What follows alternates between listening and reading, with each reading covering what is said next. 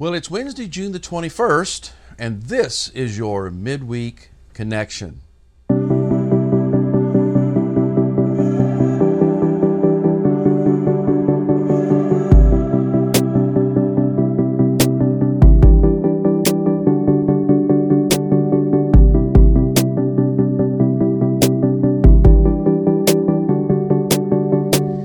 You know, I'm sensing a need to address some of the uh, religious and cultural issues that have been going on. Things, things that are being reported in recent weeks and months. And so I'm going to begin that process in this week's spiritual focus. Uh, but before I get to that, I have a couple of announcements that I want to share with you.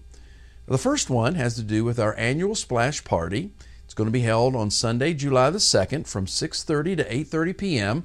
and will be at the Clive Aquatic Center. Now this event is absolutely free to you and your family and any and all friends that you may choose to invite. So mark it on your calendar and reach out to friends and neighbors because they are more than welcome to enjoy the fun at the Aquatic Center with us. Number 2, Engage Week is coming up June the 25th through July the 1st. And this is uh, not a, a week of events, as you might think, but it is a week where you're being equipped and encouraged to engage the lost by praying, caring, and sharing with them in whatever way that the Spirit of God leads you. Now, there's going to be a table in the Mission Cafe this Sunday, and there you can find an engagement, an, excuse me, an engage booklet, uh, some extra resources, and also a sign up sheet to let us know how we can be praying for you as you engage the lost in your context. Uh, Pastors Brett and Adam will be uh, on, on hand to answer any questions that you may have. And the last um, announcement that I have, or piece of information I want to share with you, concerns worship center seating. Okay? Now, in a recent survey concerning the potential of going to two services, you made your preference very clear that you would like TMC leadership to do everything we possibly can to keep the church together in one service for as long as possible. And we heard you, and we are working to make that happen. Now, the first thing is this monitors. Monitors for the extreme side seating. The monitors have arrived. And Dale tells me they may be operational for this Sunday. But if not, then they should be uh, operational the following Sunday, Lord willing. Now, concerning the seating, uh, you're going to notice some changes this Sunday when you enter the worship center. First, the space between the seats from front to back is going to be a little closer 17 inches to be exact. And as a test run, the worship center was set up like this for the Stearns wedding last Saturday, and it worked beautifully. So I have confidence that it'll be good for us. Now, setting the rows up with this kind of spacing allows room in the back for additional rows and, of course, then additional seats. So an extra row is going to be clear across the back, uh, and probably one or two uh, will extra rows will be on the extreme sides toward the back. Now, as we think about adding extra chairs, I want you to keep this in mind that um, we are limited to 579 persons in the room at any time. So, this coming Sunday, we're going to uh, have seating for 550 people. All right? And by doing that, it will allow us to grow about 100 more people in the worship center before we hit that 80% mark, which is where things begin to kind of feel fairly crowded. Now, we only have 500 of the gray padded chairs. And uh, we can order more, and they're available, but we've not ordered them yet because to order, let's say 100 chairs, which would get us all the way up to 579 and a few extra for other places in the building, would cost us about $7,000. So, before we order those chairs and expend that kind of money, I want to do a little test. a little test run for the next couple of weeks, or maybe it may even be for a month or more, uh, with some seating that we already have. So when you enter the uh, worship center on Sunday, you're going to see black plastic chairs. We use them in other parts of the building, and they're the seating that will be added to the back. And by doing this, it will allow us to run a test with 550 seats. Now, let me assure you, okay, let me assure you that black plastic seating will only be temporary. They may be there for a few weeks, they may be a little bit longer, certainly until we make a decision, but then also until the additional gray padded chairs arrive. But when they arrive, we'll move the black plastic ones out and we'll have the nice uh, uh, padded ones uh, available. So, for those of you who sit on the back row, if you don't mind sitting on a black plastic chair, no problem. But if you don't want that, then I encourage you to get here a little early so that you can move a row up, at least a row up, and uh, and snag one of the uh, gray padded chairs uh, that you're so accustomed to setting in. All right, they'll be there. You'll just have to move up a little bit uh, to use one if that's what you want to do. Now, while I'm talking about seating, I want to address another issue. Again, as you know, the church is growing. And that means as we move towards September and the launching of our new ministry year and the opening of the series on Revelation, I'm anticipating that we're going to get more crowded in our Sunday morning gathering. And that means that I'm going to need your help so that everyone can find a seat easily. So here are the things I'm going to be asking of you. Number one, move to the middle. Just move to the middle. Make it easy for our ushers to help folks find seating. And if you're not in the middle, and an usher comes by with some folks and asks you to move a few chairs down so that a couple or a family can sit together, please do so with enthusiasm and a smile. All right? You say, well, Pastor Mike, you know, they could, we were here first. They can just uh, crawl over us and sit in the middle. Well, that might be okay if they're 30, but what if they're 70? It might not be as easy for them to crawl over. And so we all need to remember it's not about us, it's about each other. And we want to be hospitable and gracious. And that's one of the ways we can do it. Now, number three, I'm going to ask, and especially as we move toward the fall and the winter, that you please place your purses and Bibles and, and other paraphernalia under your seat. Because when the, when the ushers come by and they see these kind of things sitting in the seat beside you, they just assumed, oh, that must be saved for someone. By placing those items under the seat, it becomes a clear signal that the seat isn't saved. And of course, if it is, then you can communicate that when asked. Number four, if someone is in the worship center let's say you're in the worship center 30 minutes before the service starts and you're seated and let's say you have two three or four people coming and you're saving some seats there that's perfectly okay. That's fine. We all do that and that's normal. But i'm going to ask that we not mark out seats an hour or two hours before the beginning of the service. In other words don't come in before your abf and put a bunch of stuff down. That really doesn't work well.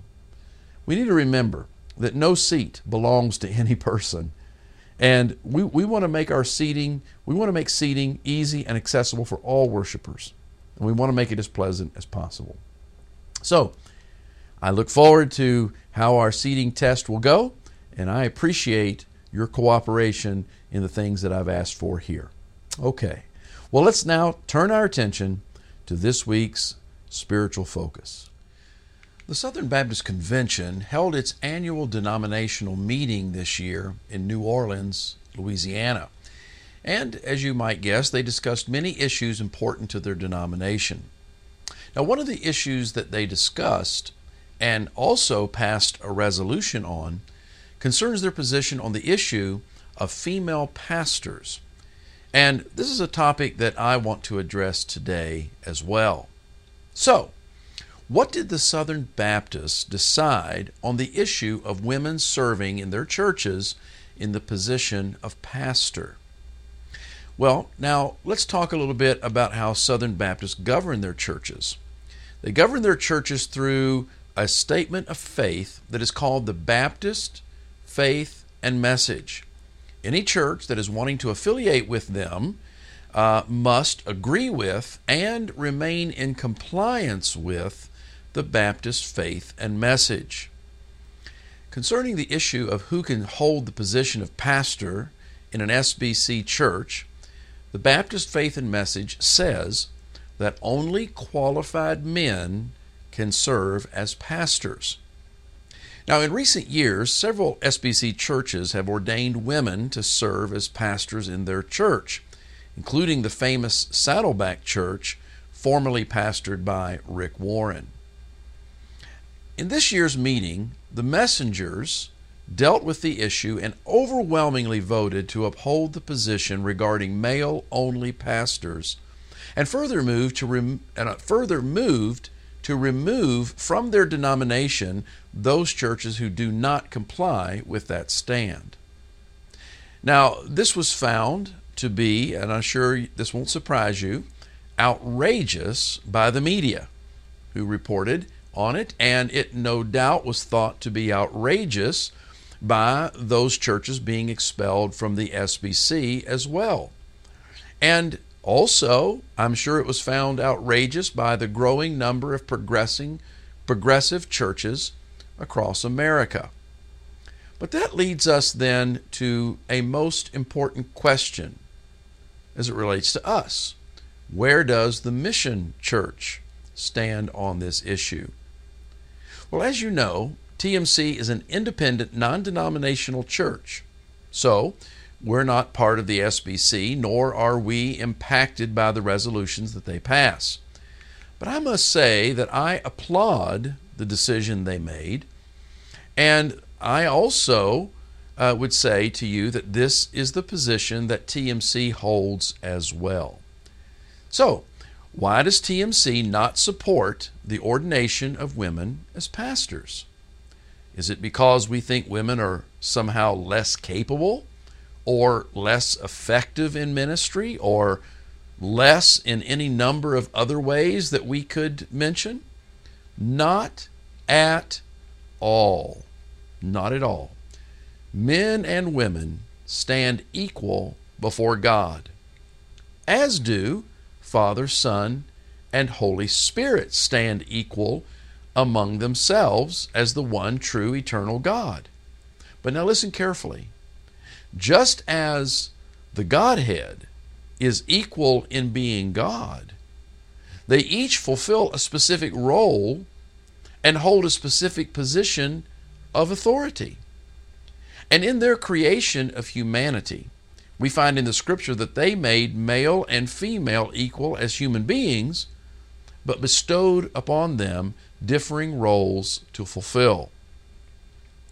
Now, specific to the church, Scripture, which is our authority on all matters of faith and practice, communicates that the office of pastor in the local church is to be filled only by qualified men.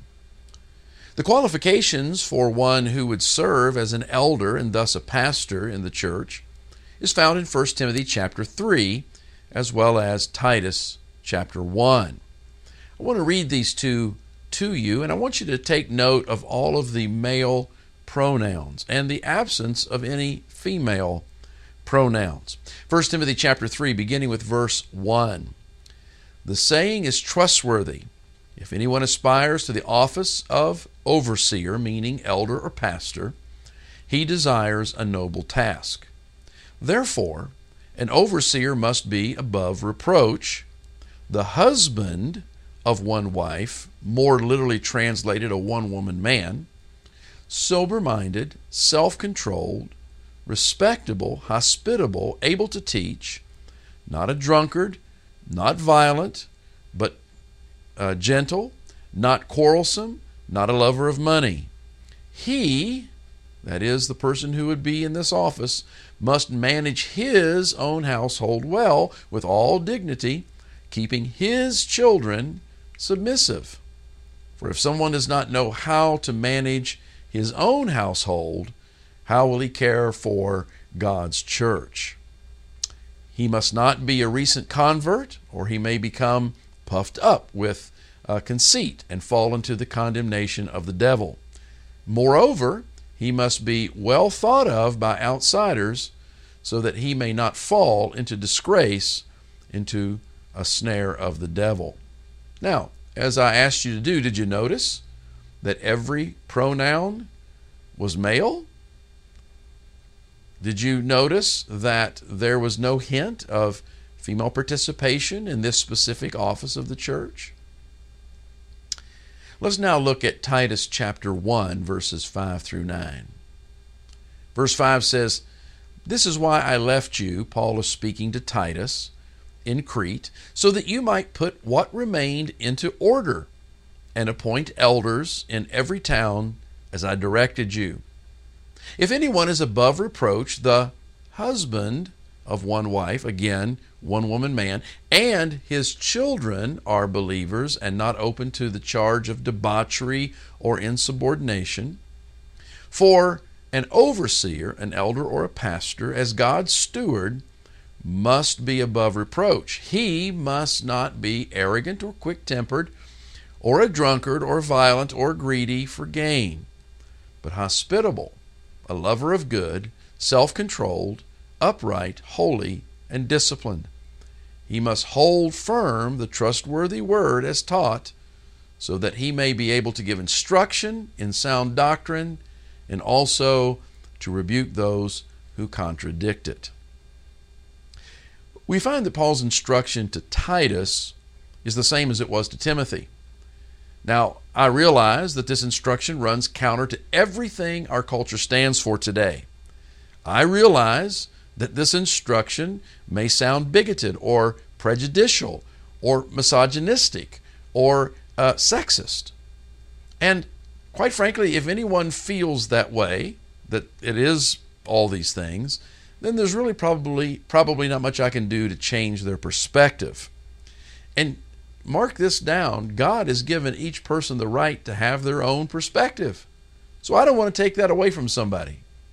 But at the end of the day, it is not mine or yours or the culture's perspective that matters when it comes to matters of faith and practice in the local church. The only thing that matters is what God's Word says on the matter. And we find that God's Word clearly reserves the position of elder, pastor, to qualified men. Today, we are seeing churches fold more and more to the increasing liberalization of the culture, and churches like TMC are quickly becoming the minority. But quite frankly, that doesn't really concern me because we're not striving to please people, but we're striving to please God. And where He draws His lines, we draw ours. And the reason we draw them there has nothing to do with anything except His authority. And that's really the bottom line. If God allowed the ordination of women into the, into the elder pastorship of the church, well, I know many women who I would turn to because they have excellent spiritual maturity and excellent spiritual gifts and I know without a doubt they do an amazing job of leading uh, in uh, these church offices. But since God has not allowed that, I dare not fold to the prevailing winds of culture, but must maintain my alignment with Him. So, in this particular matter, not in every matter, but in this one, I applaud the SBC for their bold and biblical stance. Well, that's what I have to say today about our culture and uh, our uh, the, the era in which we live. I want to take just a moment to pray. Pray for TMC, pray for the SBC, pray for the effectiveness of the gospel to go out through these churches. Heavenly Father, I thank you for the opportunity to address your people, and I hope and pray that the tone of this talk and the content is accurate and biblical and I, know that it is that at least, and I, hope that it is un, not unnecessarily offensive. I pray that people would be able to uh, understand, whether they agree or don't agree, that Scripture does teach this. And if we're going to be biblical, then we must follow your word because your word is truth and your word is right. I pray for TMC that we would hold the line where you hold the line. I pray for the SBC in that same way. And I pray that in the days to come, you would use us to glorify yourself and to benefit many people with the gospel of Jesus Christ and the making of disciples who follow and reflect the, the image and the character of the Lord Jesus Christ. I lift this prayer to you now in Jesus' name. Amen. Well, this Sunday we're going to continue in Daniel chapter 2, and we're going to be looking at verses 31 through 49. We're going to break down Nebuchadnezzar's dream. We're going to see what the dream actually was and the interpretation of the dream that God gave to Daniel. And we're going to also see the amazing response that this pagan king made to the true God in heaven. Well, I look forward to our time when we gather on Sunday. God bless and have a really great week.